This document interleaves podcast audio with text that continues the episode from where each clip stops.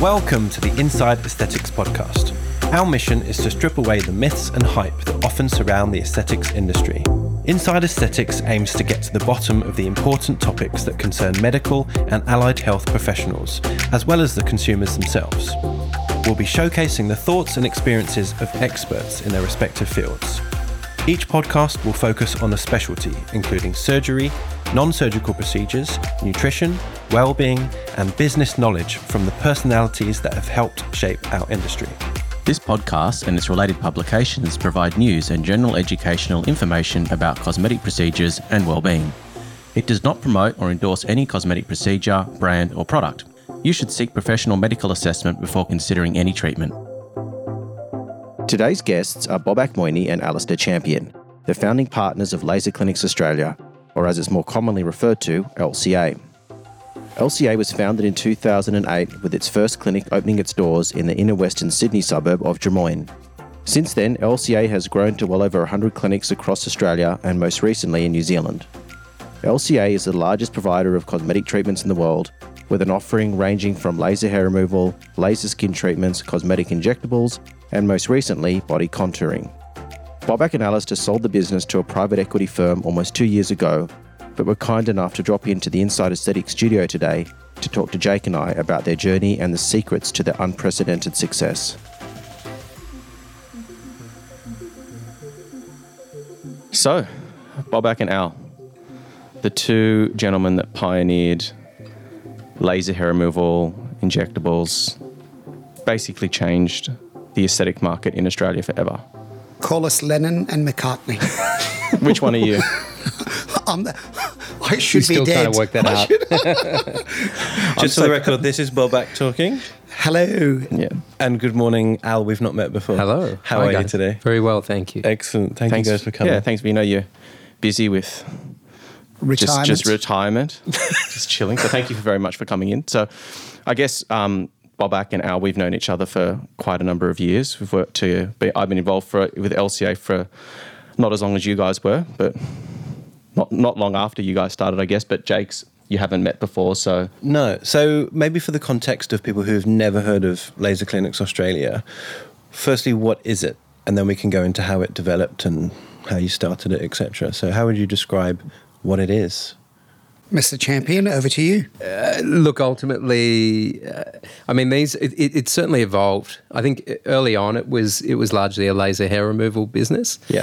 But I think in the in the latter end of of our involvement in the business, it certainly became more of a distribution model for um, cosmetic services. So um, by that I mean y- you could add things, remove things. Ultimately, it was a brand that was associated with those particular services. Sure. Um, but um, you know, early days hair removal was was was the key service, um, and uh, we added a number of services over the years. Big one being injectables, Yes. um, and and various other skin treatments. But it's um, it's it's a chain in the sense that. Um, it's a franchise, so uh, there's some there's some uniqueness to the model, um, but ultimately, yeah, it's a chain offering cosmetic services. There's a high street clinic effectively offering initially laser hair removal and now Correct. a lot more. Yeah. I guess maybe just to rewind to the beginning because I think that people will, will be really interested to know where it all started because you're quite an unlikely duo. Um, you know, Al, you're uh, Really? well, you know, um, you know, Al, Al's you got yin, yin and yang, I guess, for people that don't really know you guys. So I mean, I think you know, Bobak, you had a, a previous business in this industry. I guess it was your first attempt, and then there was a second iteration in which you guys came together. So you worked together in some capacity, and then formed this this amazing model. But you've got such opposing personalities and skill sets, and I guess that's that magic between the two of you. So I guess maybe if you can just take us on that journey a little bit in terms of how it started, and then what led to the success. Sure. Um, I'm happy to answer that question broadly. Laser Clinics Australia is the first of its type in the world insofar as it is discounted cosmetic treatments in retail centres. We were the first and we were the only for a long time to be offering that service. And by discounted, I mean we reduce prices by the order of 70%. Before Laser Clinics Australia, the price of, for instance, anti wrinkle injections was around $25 per unit. Wow. That's Post Laser that's Clinics Australia. Jake's like, wow, I, I want to be Yeah. working I in wish I that was era. Well, well, Jake, I'll, I will put it to you that you're doing substantially greater volume now, and you're benefiting far more from the volume rather than keeping prices low. It's no different to the airline analogy. Hmm. When it used to cost five hundred dollars thirty years ago to fly from Sydney to Melbourne, oh, it used to cost five hundred dollars to fly. Very few people used to fly. Remember, people used to catch the bus, they used to drive, hmm. they used to catch the train. People don't do that anymore. Let's not touch that one. Whereas what's happened is we provided volume to the market. Yeah, exactly. When we entered the market, the penetration rate of anti wrinkle injections was less than one third of 1%. Wow. Today, it sits around 8%. Yeah, that's right. Yeah. And that now, What year was this when it was started? look, initially, laser clinics, we started in 2007. I'm going to say 2008, mm. October, when we opened our first clinic. So a running service that was available 2008. Okay. Mm-hmm. And you had one clinic. We, we tested the model with one location. Where was with that one? It was Drummoyne, Drummoyne, wasn't it? yeah. Drummoyne. For listeners unaware of Sydney geography, it's basically in the inner west of Sydney, about 15 kilometres away from the CBD. It was a semi retail location. It had, had a lot of exposure to drive by traffic, mm-hmm. but it had no exposure Not to in a walk big by mall traffic. or. No, No, I we- wouldn't even say high street. Sure. I mean, it was more a busy road. Correct. Okay, right. Mm. So that was your first one. And why did you choose to offer such a heavy discount? I mean, obviously it's attractive, but it's, it's a huge discount. No- Nobody had done this before. We were the first. We were determined to show that what we would lose in the prices, we would pick up through volume. Now, if you think about a typical business, in this case, think about a cosmetic clinic. If the room stays empty, that cost is gone and it's gone forever. You will not get revenue from that room. Correct. So you're still paying your rent, your electricity, staff. And the laser, which is one of the most expensive costs, the laser is sitting there. Are you not better off getting 80% utilization from this laser rather than the typical plastic surgeon, the typical dermatologist who uses their laser one hour a week and they put an extraordinary price on it? Rather than charging the laser out at $1,000 an hour, we decided to charge it out at $300 an hour. yeah.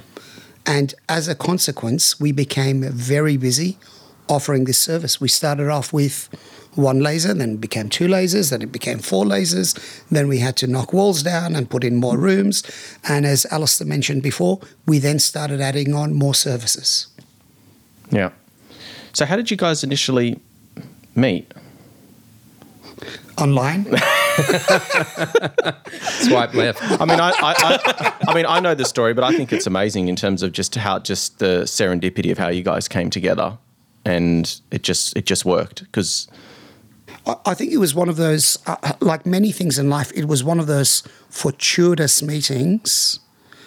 Uh, My IT manager in my old business, and prior to Laser Clinics Australia, I had a business called effectively Australian Laser Clinics. You change change the order of words around, and so that's a uh, that that's a business model that I used to run. My IT manager was away. He asked Alistair to come in to fix an IT issue at work, which I believe was a printer. Yeah. And from there, we just started discussions regarding what the business was about, what the market was about, what were the opportunities to make money in this business. Alistair at the time decided to, after a period of months, decided to come through in the IT role. And from then, we just started talking about where the opportunities were in the market to make money, to do what nobody else had ever done. So I guess the moral of the story has always been nice to your IT guy. you never know where it might end up. Well, the reality is is working in IT. You are Yeah. you are privy to a lot of information. Um, you you do get to people's private emails. That's right. Absolutely. no, you do. You do. Um, you work with all the departmental heads, um, so it is. Uh, it is a great way to get some exposure to a business, and and I remember at the time actually. Um, you know, uh, in that particular bu- uh, business, Bobak had a lot of staff, and and I- and we'd regularly meet, and and I think we started to talk about um, inefficiencies, you know, in in the business. Um, and it was from there that we started talking about, you know, how, how we could change things in that in that business, and in time, it it became a consideration to start from scratch. And there was a number of reasons for that. One of which was the the locations of, of those particular clinics. I think once we once we really started to break it down, we realised that um, uh, there was a certain amount that we could do to improve the business, but in reality, we were much better off starting from scratch.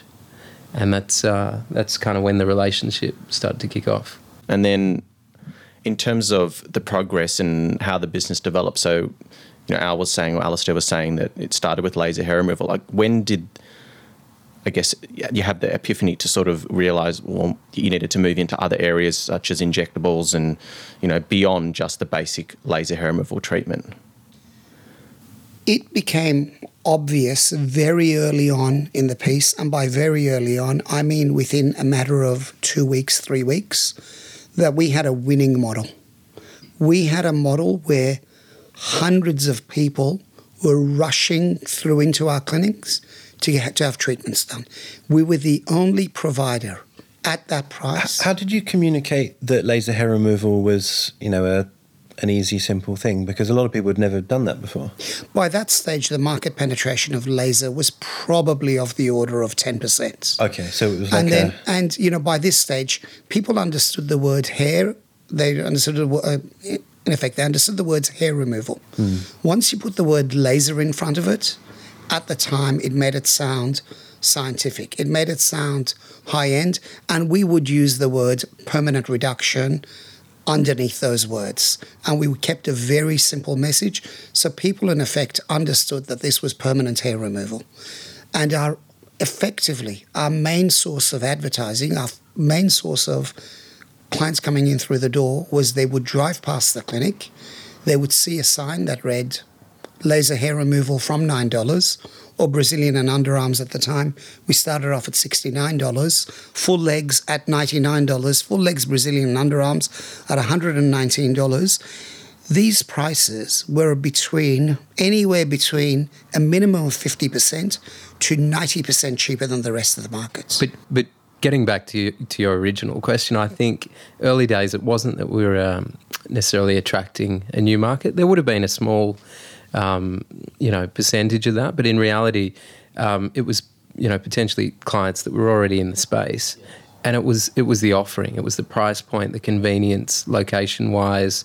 Um, the presentation was very professional. So, um, certainly later, it was about introducing new people into the market and increasing that saturation. But I think early days it was just um, a churn from competitors Yeah. into our business. So, Bobby, you said it took literally two or three weeks to realize you're onto a winner. At what point did you think injectables could be added to that model?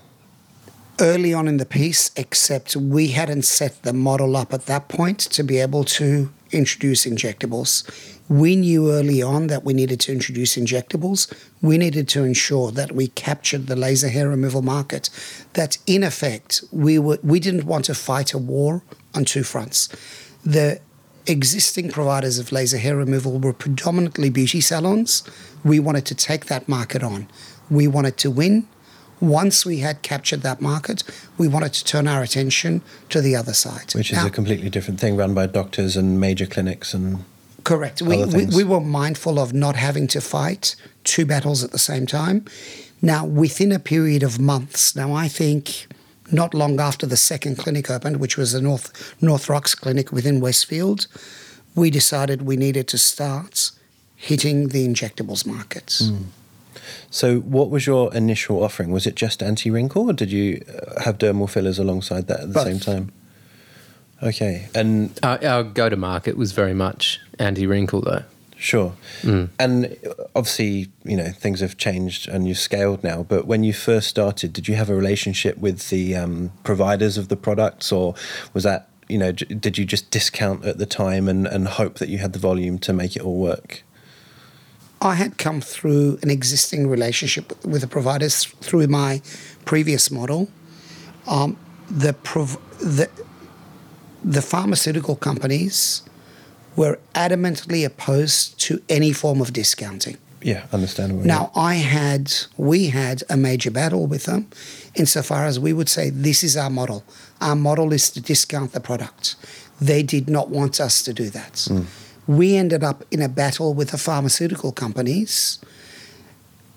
And the main part of the battle was we would tell them, you are not allowed to tell us at what price we sell this. Hmm. We will sell this product at the product price that we want to sell it. Of course, as, as long as you've bought it at cost price, then you can do what you like with it. and we were buying it at the same price as everyone else in the market. Yeah. We were happy to make a lower margin. Well, we were banking on volume. Yeah, that's an interesting concept because most people do the complete opposite. They know that they're going to have low volume, and so they charge as much as they can. That's just what normal people do. Yeah.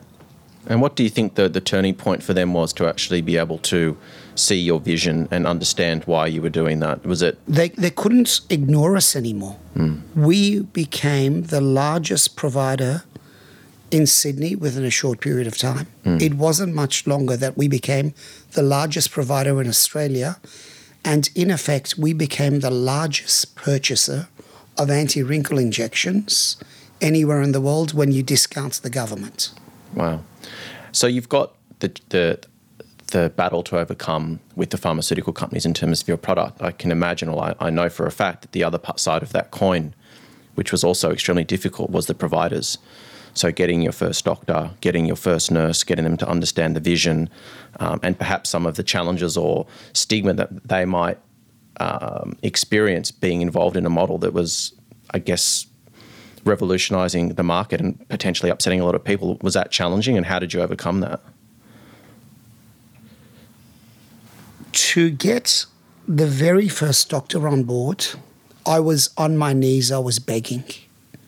I, I threw everything I could at doctors, nurses to get them on board. I went through and I spoke to 20 of them. Hmm. The answer was no, pretty much from everyone. They did not want to be associated with a model that discounted the service they did not believe that this service should ever be discounted. In the end, I called in a favor from a doctor who used to work for me. I asked him to work for me one day a week. He, he started work, and his volume, he was inundated. Yeah. Then I went to the markets and then said, This is the volume we can get you, this is the money you can make. And then we got our first nurse on board. Then, when the first nurse started making more money, she started talking to others in the industry. Now, it took about 18 months or so before the balance of power shifted. What happens? We control the patients. Once you control the patients, the nursing staff, the medical staff will come on board. Yeah. So, how many clinics did you have by, say, eighteen months into in, into this? Like, how quickly did the the company scale?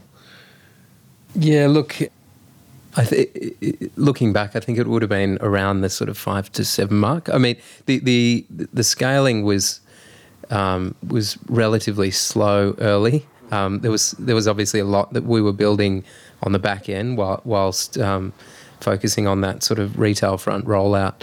Um, but the timeline, yeah, I'd say we're around sort of that five to seven mark at that stage. Okay. Yeah. And in terms of going from the first Drummoyne clinic, which was on a busy road, was there a conscious decision to go, okay, we understand we need to be within shopping centres now? And was that a challenge as well, getting people like Westfield to to let you in and promote that model there? No, Was I think um, early days, I think we knew that we had to be in shopping centres. The reality was that Drummoyne um, financially was a lot easier to get into. Um, so it was really about testing the model. But the moment that um, we were conscious that the model worked in, in Drummoyne, um, you know, we were really, the next site that we were pushing for was certainly in, in, in a shopping centre. Was it hard? Look, no. Um, you know, it's it's all there's a number of um, strings to pull in terms of the, the commercials of um, a retail arrangement. Um, did we get the best deal? Potentially not. You know, over time, the more you become what's regarded as an anchor tenant to the to the large retailers, um, the more you can start to push back a little bit and ask ask for sort of better terms. And later in the business, we also introduced. Um, consultants that would help us in that negotiation phase. Um, it was relatively easy to get in, but it was um, yeah potentially not our best negotiation, the first one. I mean, for some context for people who don't know, because we've now got listeners in the England and America and Spain, so this is a new concept for people in those countries.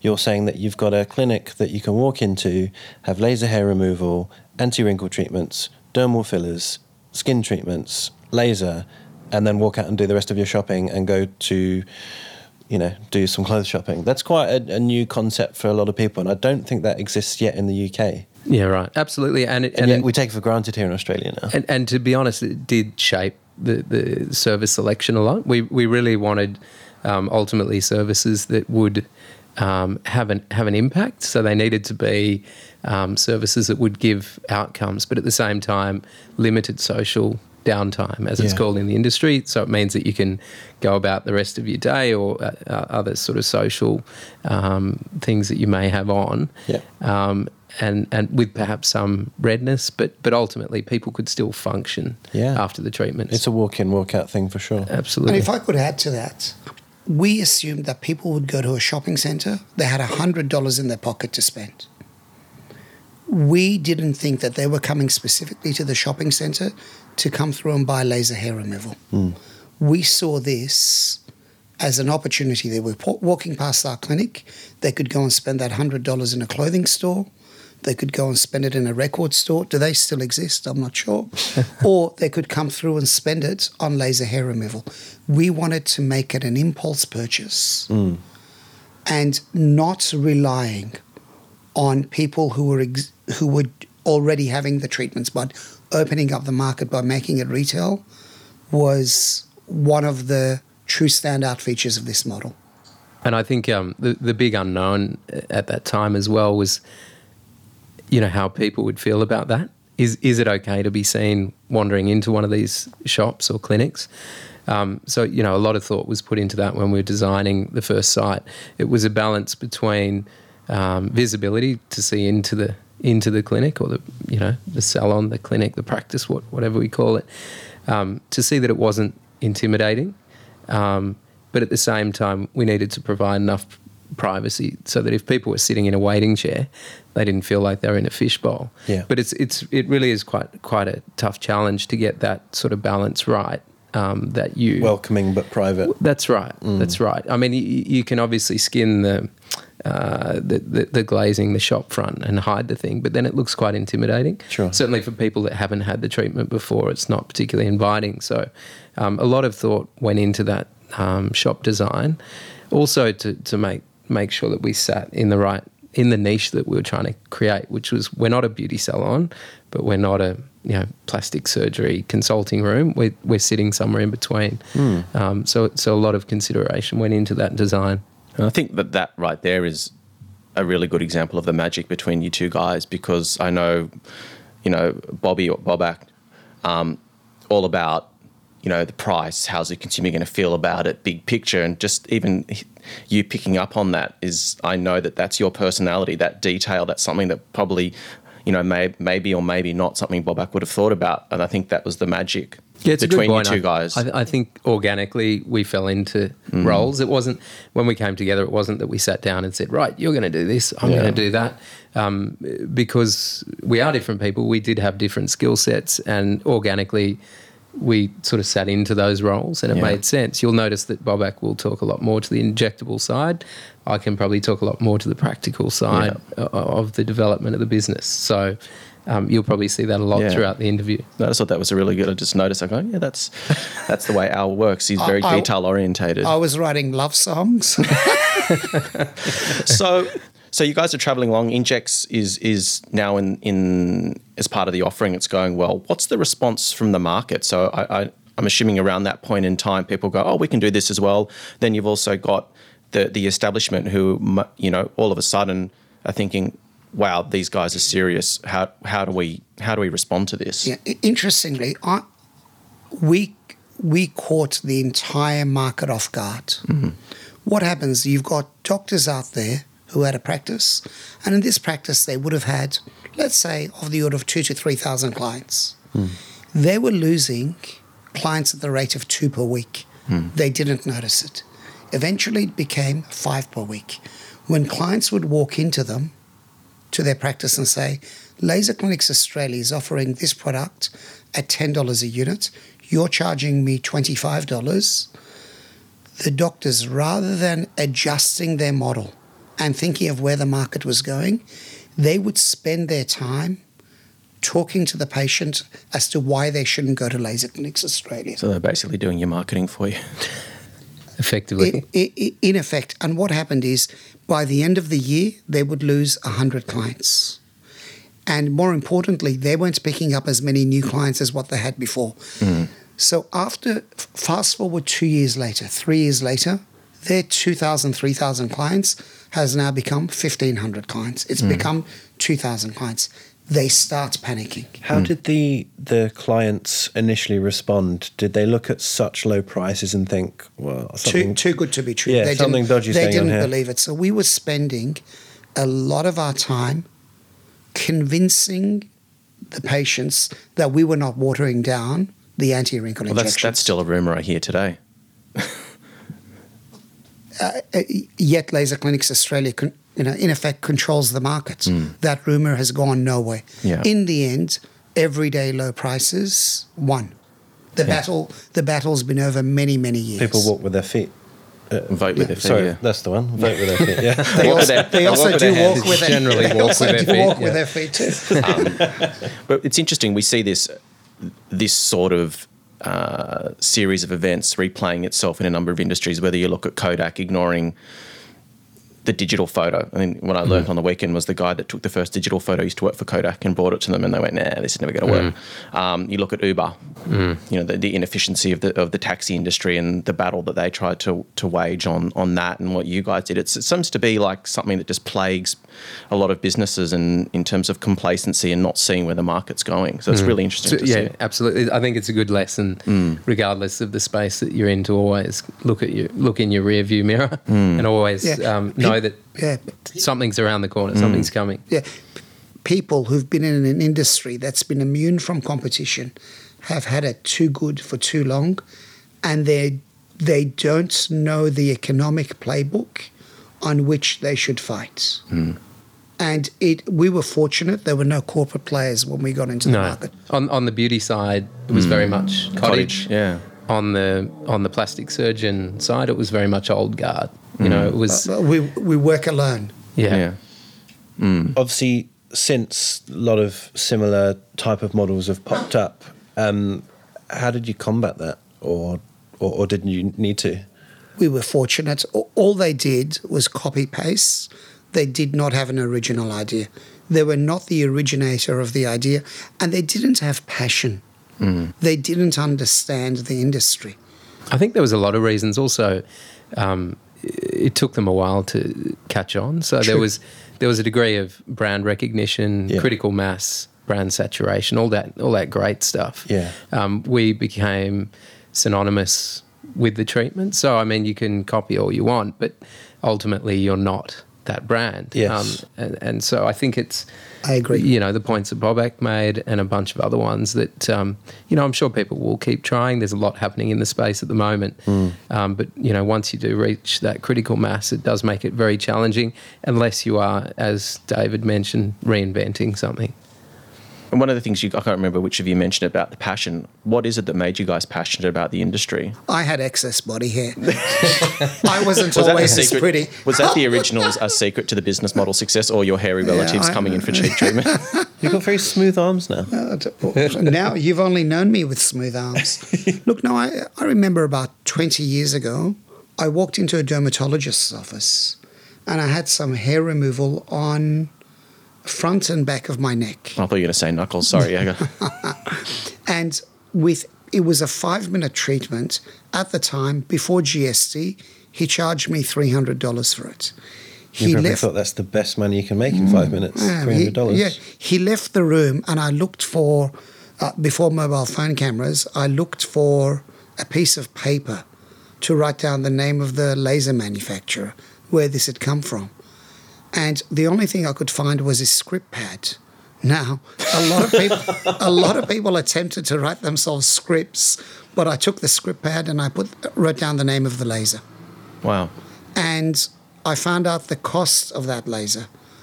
Then I did a calculation of how much it would cost me to laser my entire body, and I figured that it would be cheaper for me to buy the laser. Wow. And I thought if I buy the laser and offer the treatments, I could also make me some money out of this. And that was how it started 20 years ago. Wow. So did you? Am I right in saying you went into purchasing lasers prior to the, the business? No, no, no. Oh, well, there were two business models. One without Alistair, which was Australian Laser Clinics. Okay, And yeah. the one that Alistair and I founded, which was Laser Clinics Australia. Okay, but it was within a clinic, not just a distribution so, of laser. So basically, post Alistair, the model completely changed. Hmm. It was a new model. Yeah. We, we cut off the old model and it was a brand new model. So and where- it became a retail discounted model. So where were the lasers for Laser Clinics Australia sort of sourced? Was, was that internally? There was there was a local distributor. It was at the time called Hanimex Medical okay. that was selling had the distribution for Candela lasers. Candela comes from Boston in the United States. Right. So if we sort of go forward a few years, so business model is, is doing great, and then we look at the next stage, which is when private equity comes along. How did that sort of play out? And, and I guess my question as well is there's as much as we all like to think that we go into business without emotion and without any sort of personal attachment to a brand or a business. I know firsthand that that's as much as we say it, it's it's very difficult to sometimes separate that. So how did that all come about? And in terms of the challenge of being able to sell or part ways with something your baby that you created, how how how, did that feel? Yeah, I'm happy to take that one. So it, was, I, I, I think, in some regards, a chance meeting, in some regards, not. And I'll explain that in some more detail. So uh, the business was going from strength to strength, as you mentioned, and uh, our banking was with CBA. Um, CBA contacted me at a certain point and said, you know, obviously the brand's doing amazing things, and we're really interested in in what's going on, and we'd like to put you up for. Um, or nominate you for an award with um, Ernst Young, which is an Entrepreneur of the Year type. Um, it's a, it's an annual event that they run. Um, it was very flattering. Um, you know, obviously some, something that was quite exciting. Bobak and I both spoke about it at length. Who, who's the one that would do it? Would it be both of us? Um, at the time, it was offered to both of us. Bobak said, "Look, I- I'm not sure it's something that I'm particularly interested in, but hey, you you go for it." So I ended up um, going through this um, quite a lengthy process with EY and CBA, um, and uh, which was putting this whole kind of uh, um, application, I guess you'd call it, through through this process.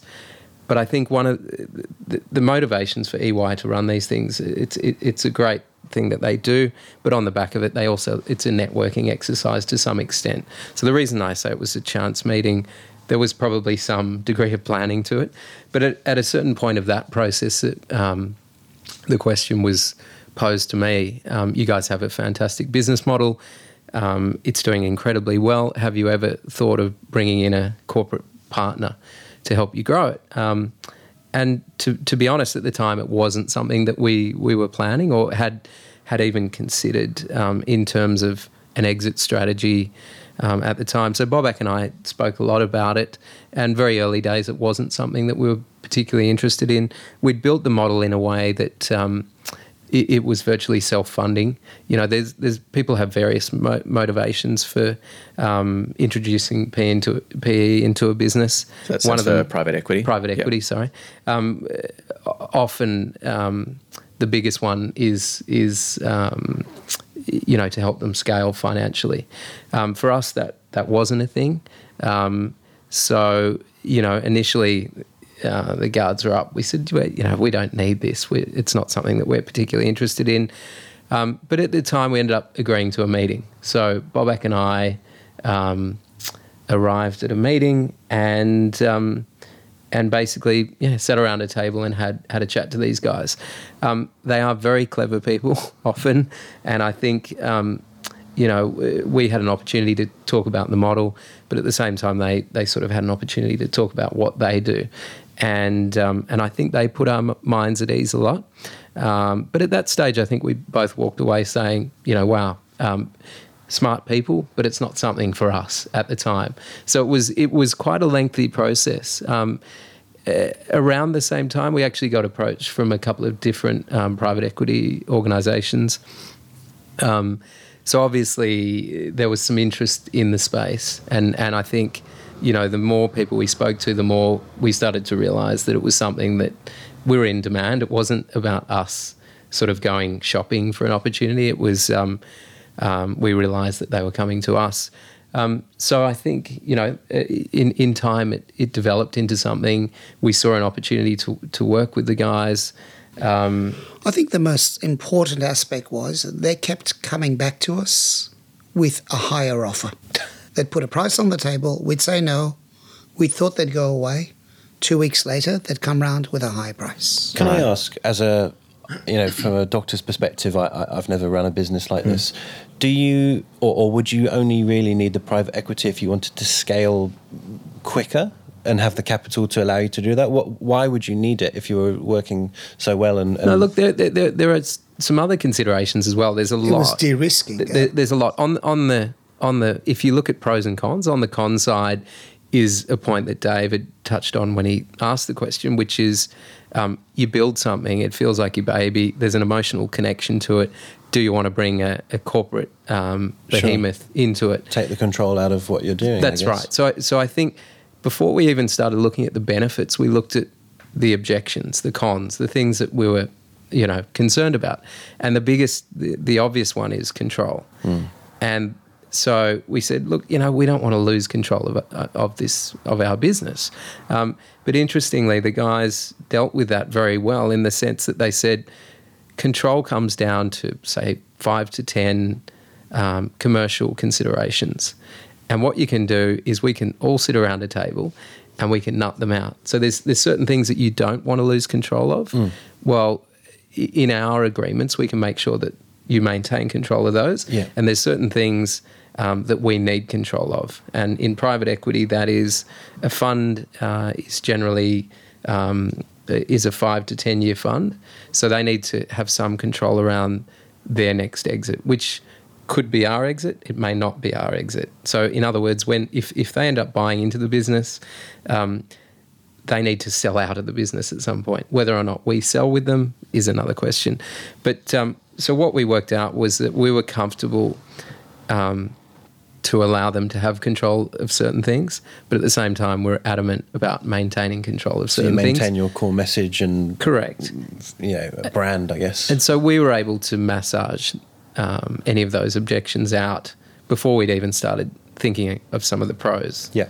Which we can also talk about if you'd like. yeah, sure. hundred percent. I think just quickly, um, just to expand on what private equity actually means, because obviously we sort of bandied this term around. We, we- you guys are very familiar with it. What does it actually mean? Where does that money come from? Who are these guys?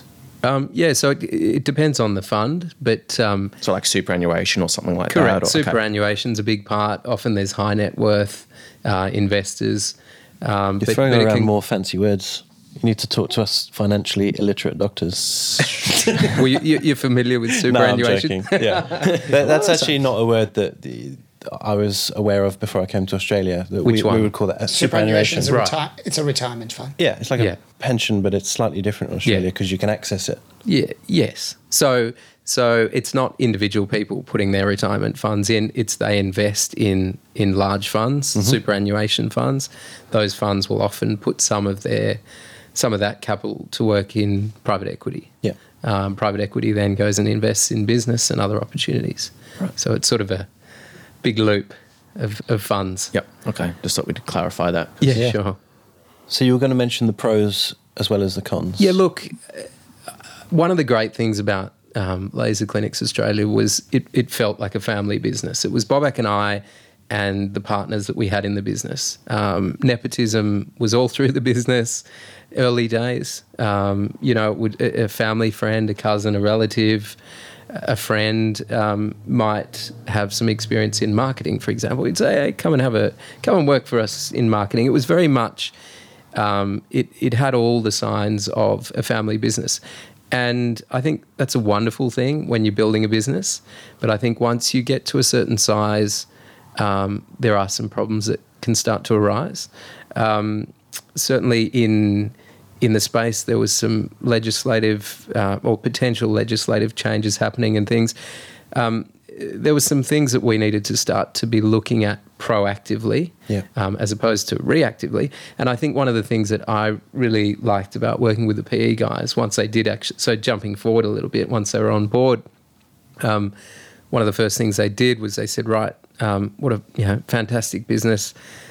We'll sit around and we will look at uh, the equivalent of a marketing SWOT, which is a strengths, weaknesses, opportunities, um, threats kind of situation. You, you look at look at things that you're doing well, look at things that you're not doing so well, look at potential risks that are more outside of your business, industry related, um, and effectively on the back of that sort of workshop, you you put together a list of things that you need to do in the business, and they might not might be things that you're procrastinating on because you don't necessarily enjoy working on those things, but they're things that may not be critical today, but in two years, in five years, may become, you know, quite important to the business.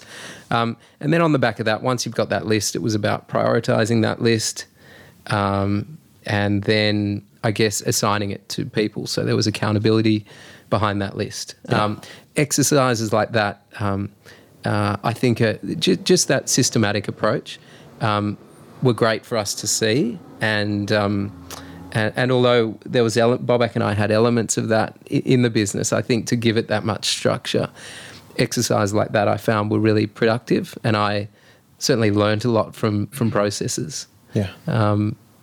But yeah, ultimately, um, you know that those systematic approaches are one of the considerations.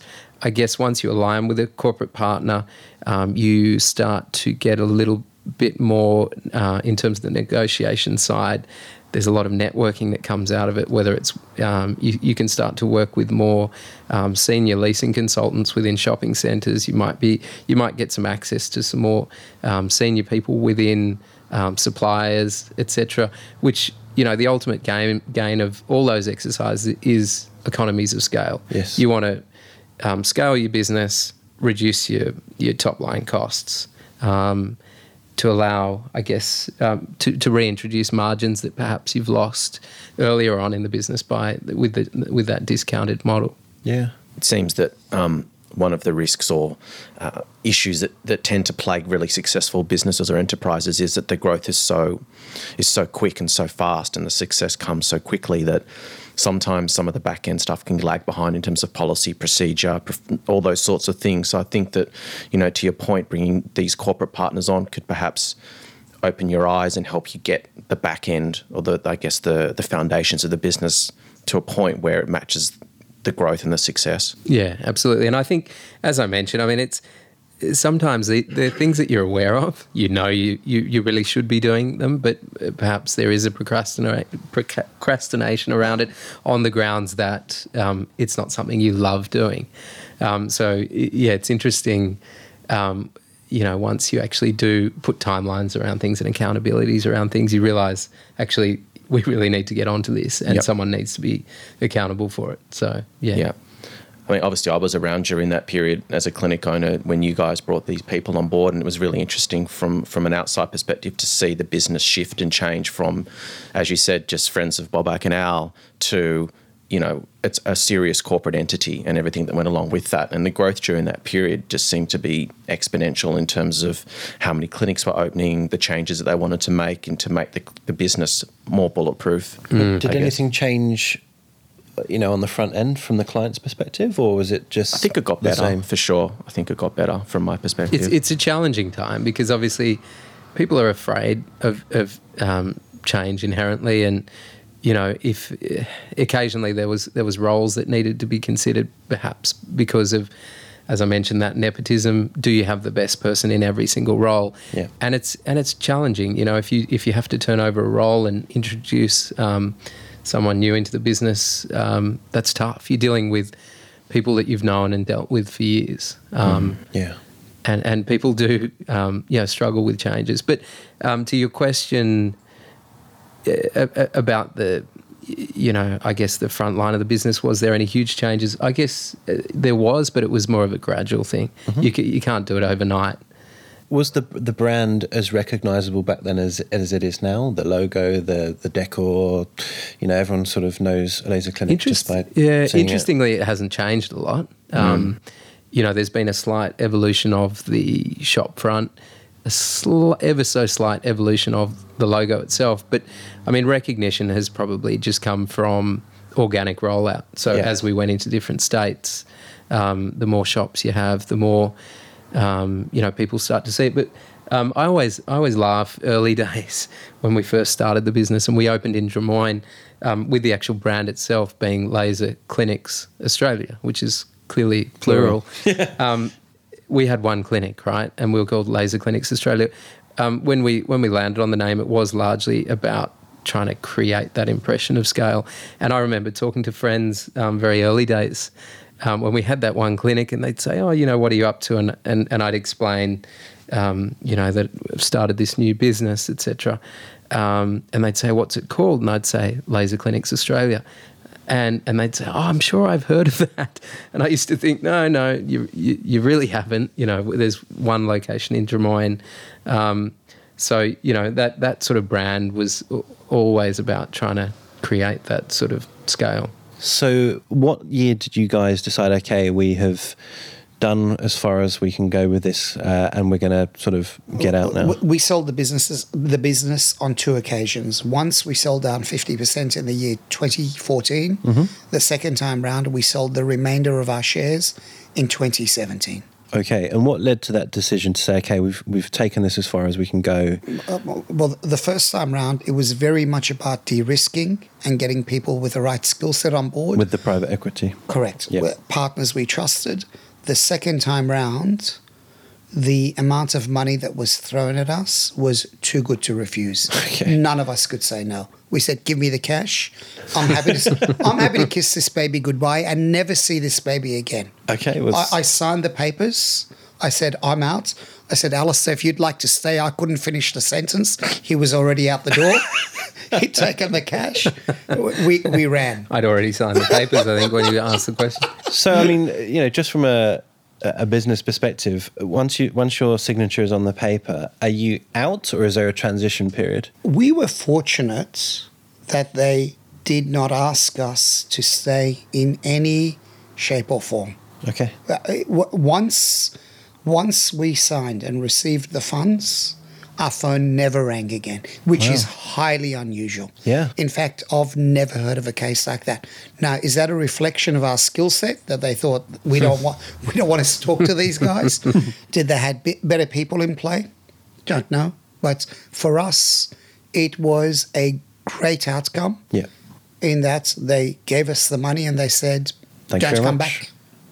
I, I, I think from a from a private equity perspective, they never want to be dependent on one key person. Yes. Um, and so part of their de-risking is bringing in a, a really strong management team. Um, when they initially bought into the business, that was something that they really focused on, bringing in that um, you know that depth to the management team. So I, um, you know, to Bobak's point, um, uh, our skill set or our skill sets became less and less important. Yeah. I think that was strategically for them to de-risk. So if something ever happened to us, or or if or if you know there was ever any kind on. of falling out, things would carry on. So yeah, by the time we were exiting, we just y- you know we weren't required. Yeah. I guess. So, what did you guys do the next day? What we had done the day before, nothing. yeah, look, because there was that management team, it wasn't li- literally a flick of a switch. It had been a long transition out of the business over years. I mean, I was still sitting at the board level. Bobak, And prior to Had- had 2014, out of e- even the first time round that we sold, we had a management team in place. Yeah. So Alistair and I had wound ourselves down from that business Yeah. over a period of years. which Sure. which was quite nice in some ways because it wasn't that sudden shock. I Yeah. mean, you would feel quite detached mm. if it was literally Overnight. you know the bank account gets a bit larger, but the next day you, you know you feel you, you'd probably feel quite lost. It was quite a Yeah. transition for us, which which helped. It's a I guess slow- that it's a slow breakup. Yeah, slow breakup. That's right. Are you both retired? Would you describe yourselves as retired, or have you got new little projects? There's nothing on for me. There is. Well, you're up to like your seventh kitchen renovation. So, I mean, like, Well, yeah, I see you on Instagram a lot, sort of on Balmoral well, Beach. well, one of the boys sitting on this side is up to his seventh house, but hey, we're, we're not going to touch that one. We're not going to touch that one. Yeah, I wouldn't say I'm retired. I mean, I I, I- I still want to do more things. I, I, Yeah, I- I'm still trying to work out what, what they are, but um, I'm I'm 10, 11 years older than Alistair. I've decided I want nothing on in my life. I'm perfectly happy with retirement. Are you sure you're going to regret saying that in a few years' time? Not a chance. Not a chance. I guess Okay. it's something that you can easily undo, right? of course. Just say I'm back. Bottle's Yeah. back. I want to do so. That'd be an interesting tagline. Guess who's back? Make Bobby great Bobby's again. back. Make Bobby great again. do you guys have any regrets? Things that you wish you could have done differently, or Regrets, I've had a few, but then again, Besides too meeting me, few yes, to mention. yeah, sorry. No, there's a. I mean, we learned a lot of lessons. Um, it, it is. It, it. It's a great model, um, but so, you know, a lot of it was luck. Um, a lot of it was trial and error. Uh, if we were to do something again in the space, um, there'd be a lot of things that we could do differently. And, Oh, we and would have rolled the model out far quicker, knowing the rate of return we were getting on each clinic. In the outset, when we were opening five, six, seven clinics a year, that number should have been 15, 20 clinics a year. We should have dominated the space much quicker and not given the competitors a chance to even breathe. We should have expanded into state far But at the same time, you know, that sort of approach can also introduce Correct. other Correct issues as well. So there's That- It's there's easy that to say in balancing act. retrospect, I guess. e- exactly. Um, That, that is with the benefit of retrospect. Yeah. Yeah. but I think we'd have to plan for that growth. Um, th- so there'd be, you know, I think there's a lot of things that we would learn that, oh, sorry, that we've learned that would help us plan for that faster growth um, to hit those numbers. Um, chicken or the egg kind of scenario. But um, yeah, there's a, there's a long list of things that we w- would have done differently. I I don't know if I'd call them regrets though, because you learn a hell of a lot doing it, right? it's part of the journey. It is. It is. So, what advice would you guys give to young business people or business people in general looking to have their own business, whether it, it be in this space or not, in terms of the lessons that you've learned and where you think opportunities may? You may- only need one good business idea in your life. Find that one business idea Yeah. and pursue that one business idea. But I think on a practical level, um, finding it can be very challenging. Bobak and I have been involved in a number of other businesses, and I think a really important thing is to always um, mon- model a business financially, um, because just because it's a gr- it sounds like a great idea doesn't necessarily mean it's going to be a great business. The Um, importance of choosing the right industry. If right we- industry, you know, if we had the right gone into partner. clothing or footwear, we would have failed. Too much competition. It's a mature industry. Yeah, but I, but the other thing is, I mean, a lot of people have great business ideas, but um, but um, they remain an idea. So you know, one of the things I learned was get rid of procrastination. You have to actually go for it, right? Throw yourself in there, but do it do it knowing that you've you've really challenged the model that it is, um, that, that it sort of stacks up. You've you've done a lot of sort of industry research. You know who the competitors are. Um, uh, you know, are you are you effectively copying the existing, or are you challenging the status quo and disrupting? I mean, there's there's a lot of considerations, but um, yeah, look, you've just jump in there. You know, Yeah. But I mean, a lot of people have said to me, "Oh, why haven't you set up Dr. Jake's Injectable Services Limited, you know, on the high street?" And to me, because of what you guys have done and, and the other copycats, it makes absolutely no sense to do. Unless A you had a po- unless you had a point of differentiation. Unless Correct. you were offering something significantly different, then what is the point? Uh, yeah, I, I totally agree. And uh, you know, unless you've got that unique selling point, like you said, uh, it, it, you know, you're just one of a hundred people offering basically the same thing. And the model we set up was designed so that the doctors who worked for Laser Clinics Australia would make at least as much money than them having set up themselves, but without the financial responsibility. Yeah, and that's key. So a win, a win-win essentially. So exactly, what is the point? I mean, if if you make the same money working with us, and you don't have to then go and outlay half a million dollars in capital to set up a clinic, And you basically turn up and inject and go yeah, home. you're, you're, you're doing the best aspect of your job. The hardest aspect is to ensure there's a patient lying on your treatment bed and they're ready to be injected. Well, it's interesting. Some of the conversations we've had with surgeons and uh, clinicians is that the business side of things is very daunting and difficult for them. They've studied their whole life to uh, acquire a, specific skill set. So then the prospect of having their own business is really quite quite difficult. And I guess you know something for, for you guys probably take for granted with all that experience, but it just basically allows them to do what they're best at. Uh, well, we weren't going to be doctors, hmm. and we didn't want the doctors to be business people. Yeah, and that worked so out a, quite it's like well. a hybrid of the best of hmm. you know hmm. different skill sets. But it's again, you see that reflected in these industries, whether it be, as I said, Uber or what have you. They take a market that has an issue or is extremely inefficient, and that seems to be where there's a lot of opportunities if you can find those markets that people understand the service offering, they understand. Um, it- it's highly in demand, and then taking something that's not working very well and, and bringing it to the masses, or making it affordable, or making it practical and easy for people. Accessible. Mm, Yeah. yeah. Al, you said that you you're not done yet. You're not retired. Right. What um, Jake's got an idea for you. yeah, yeah. Let's talk. mobile anal bleaching services? Penis Reduction Australia. Wh- do you think that you would do something in the cosmetic world, or do you think that's done? No, well, I mean, apart from obvious non-competes on on exiting the business, um, you know, I no, I don't. You know, it's a it's an area that's that's interesting, but I feel like we've really Conquered. we, we- well, yeah, conquered is a Or it's like- saturated. yeah, I mean, we've we've achieved what we wanted to achieve. I, I think there's still a lot more to that, that will happen in the space, but we've certainly done what we've um, wanted to achieve. And I think, in terms of um, you know vocabulary around home life and things, you know, the words laser and and and other various injectable words and things have have have been used a lot. And I think it's for me. I I, I think I'm looking for The you know the next thing in life. I, you know, you can only talk about cosmetic treatment so much for me. Of course, yeah. uh, You know, Well, I guess you know money isn't really the driving force for either of you guys anymore. So I think if there was a, a project that you wanted to be involved in, the passion would the passion would have to be there. You'd have to be really yeah. into it. Look, it'd be great to to be able to do something that would give a bit back and, Mm. um, uh, you know, something that was that, that would help society uh, on the great on the greater mass.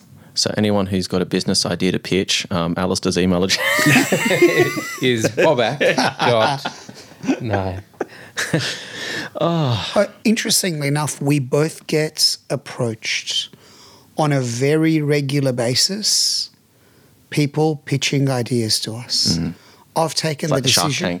Tank. Pretty much, but unlike Shark Tank, I say no to everything. yeah, right. Uh, it, it- there's no need. It's just it's good to be zoned out. It's good to be chilled out. I don't need the additional drama or stress in my life. I'm happy to literally be sitting on Balmoral Beach on a daily basis and not having to think. Yeah. Interestingly, as well, I mean, navigating your way around the finance world is you could make a full time career out of that. I mean, for me, it wasn't my background, so learning the investment space, and it's Yeah. it's certainly an interesting time to be investing in in markets as well. There's obviously a lot. A lot, um, a lot of speculation about what's happening in the in the global markets at the moment. So, you know, um, making my way into that into that space has, has been something that's kept me incredibly busy. You work hard to build a business, you sell the business. The last thing you want to go and do is is turn around and, and, and lose it all on a on a poor investment. Yeah, so, for sure. you know, I'm putting a lot of time and, and effort into meeting with people and trying to learn that landscape Mm-hmm. um, to make sure that I can set up, you know, my growing kids and, and Hmm. potentially the next generations of our family as well. So Yeah. so that's that's been a big consideration for me. Oh, for sure, absolutely. Well, I think that um, you know, we obviously appreciate you guys coming in. I know that you don't really have any reason to talk about this industry anymore, but I think that LCA is such a is such a success story. It's a household name, and I think there'll be a lot of people interested in terms of understanding the guys that started it all and what that journey was like for you. So appreciate you guys taking the time, um, and I know Jack feels the same way as well. Yeah, 100%. Thank you, gentlemen, for your valuable time and insight into an amazing business model, really. Awesome. Thank, Thank you very you, much and for having us. congratulations on Yeah. IA. Well done. Absolutely. Congrats. See you later, guys. Thank you.